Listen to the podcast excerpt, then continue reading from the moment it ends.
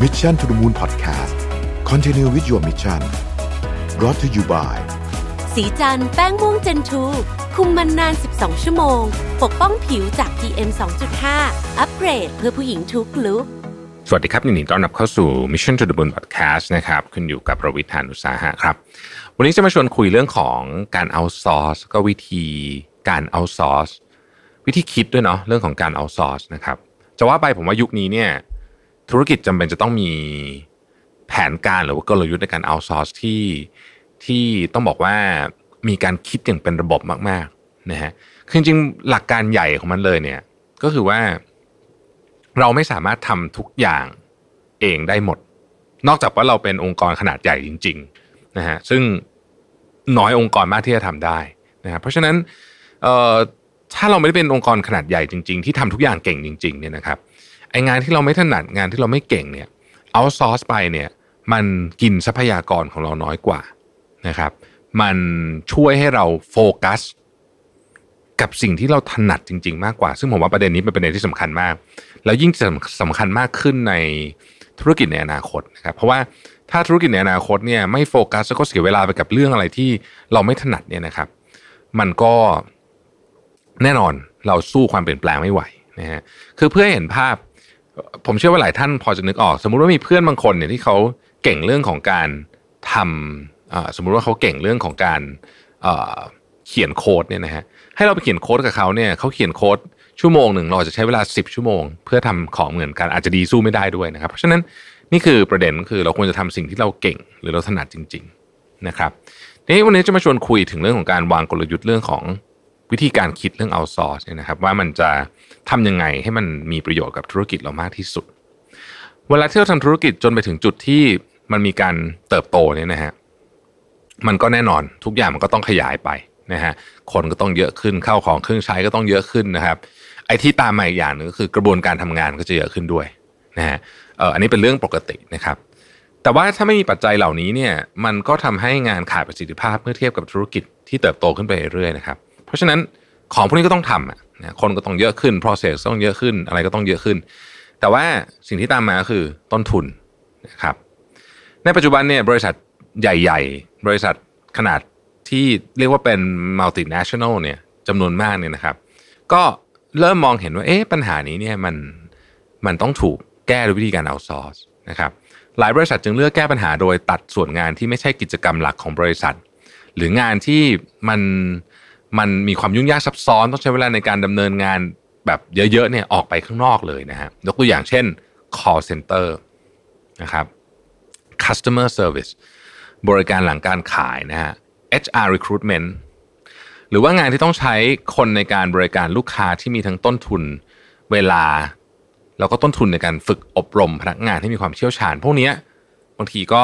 เอาซอร์สไปก็มีนะครับ นี่เป็นเพียงส่วนหนึ่งจริงๆมีอีกเยอะแยะเลยนะฮะที่ที่สามารถเอาซอร์สได้นะครับ เพราะฉะนั้นพอเอาซอร์สพวกนี้ไปปุ๊บเนี่ยเจ้าของธุรกิจก็จะได้มีเวลาในการโฟกัส ผู้บริหารก็จะมีเวลาในการโฟกัส กับสิ่งที่ตัวเองถนัดจริงๆนะฮะประเด็นสำคัญก็คือว่าเราเวลาเราเลือกจะเอาซอร์สเนี่ยนะครับ เรา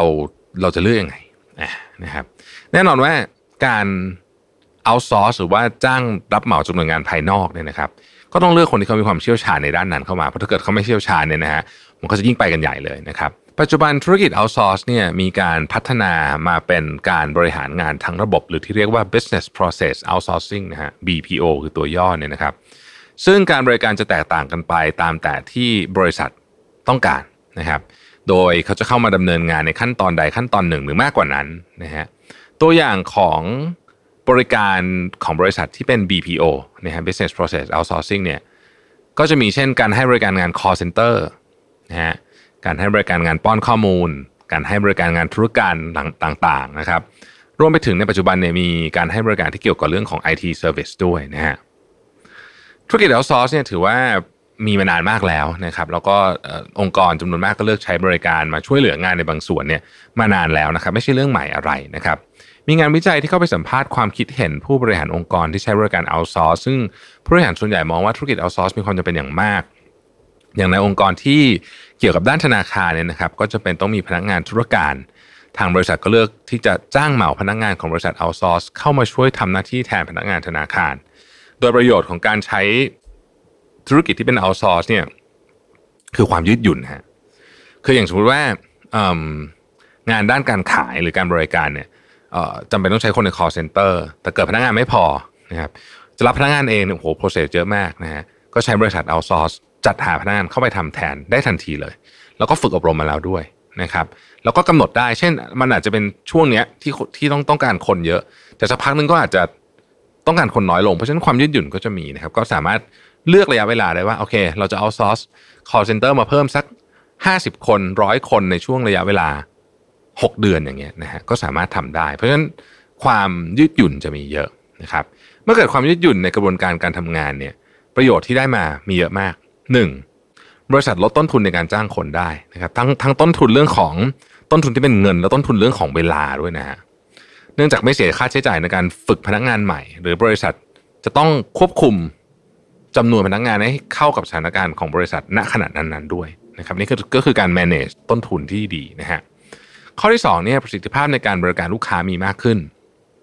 เนื่องจากว่าใช้บุคคลที่ผ่านการฝึกอบรมและมีความเชี่ยวชาญ ด้านงานนั้นๆมา เช่น สมมุติว่าจะเอาซอสงานด้านขายและบริการนะฮะเราก็เลือกได้เลยว่าโอเค เราจะเอาคนที่ถูกเทรนเรื่องนี้มาแล้วนะครับ ข้อที่3นะฮะพอมันมีผมใช้คำว่ามีแบนด์วิดเหลือ นะฮะมีแบนด์วิดเหลือเนี่ยบริษัทก็สามารถมุ่งเน้นไปที่เป้าหมายหลักๆเนี่ยที่เราบอกคือโฟกัสเพราะว่าจริง ๆ เนี่ย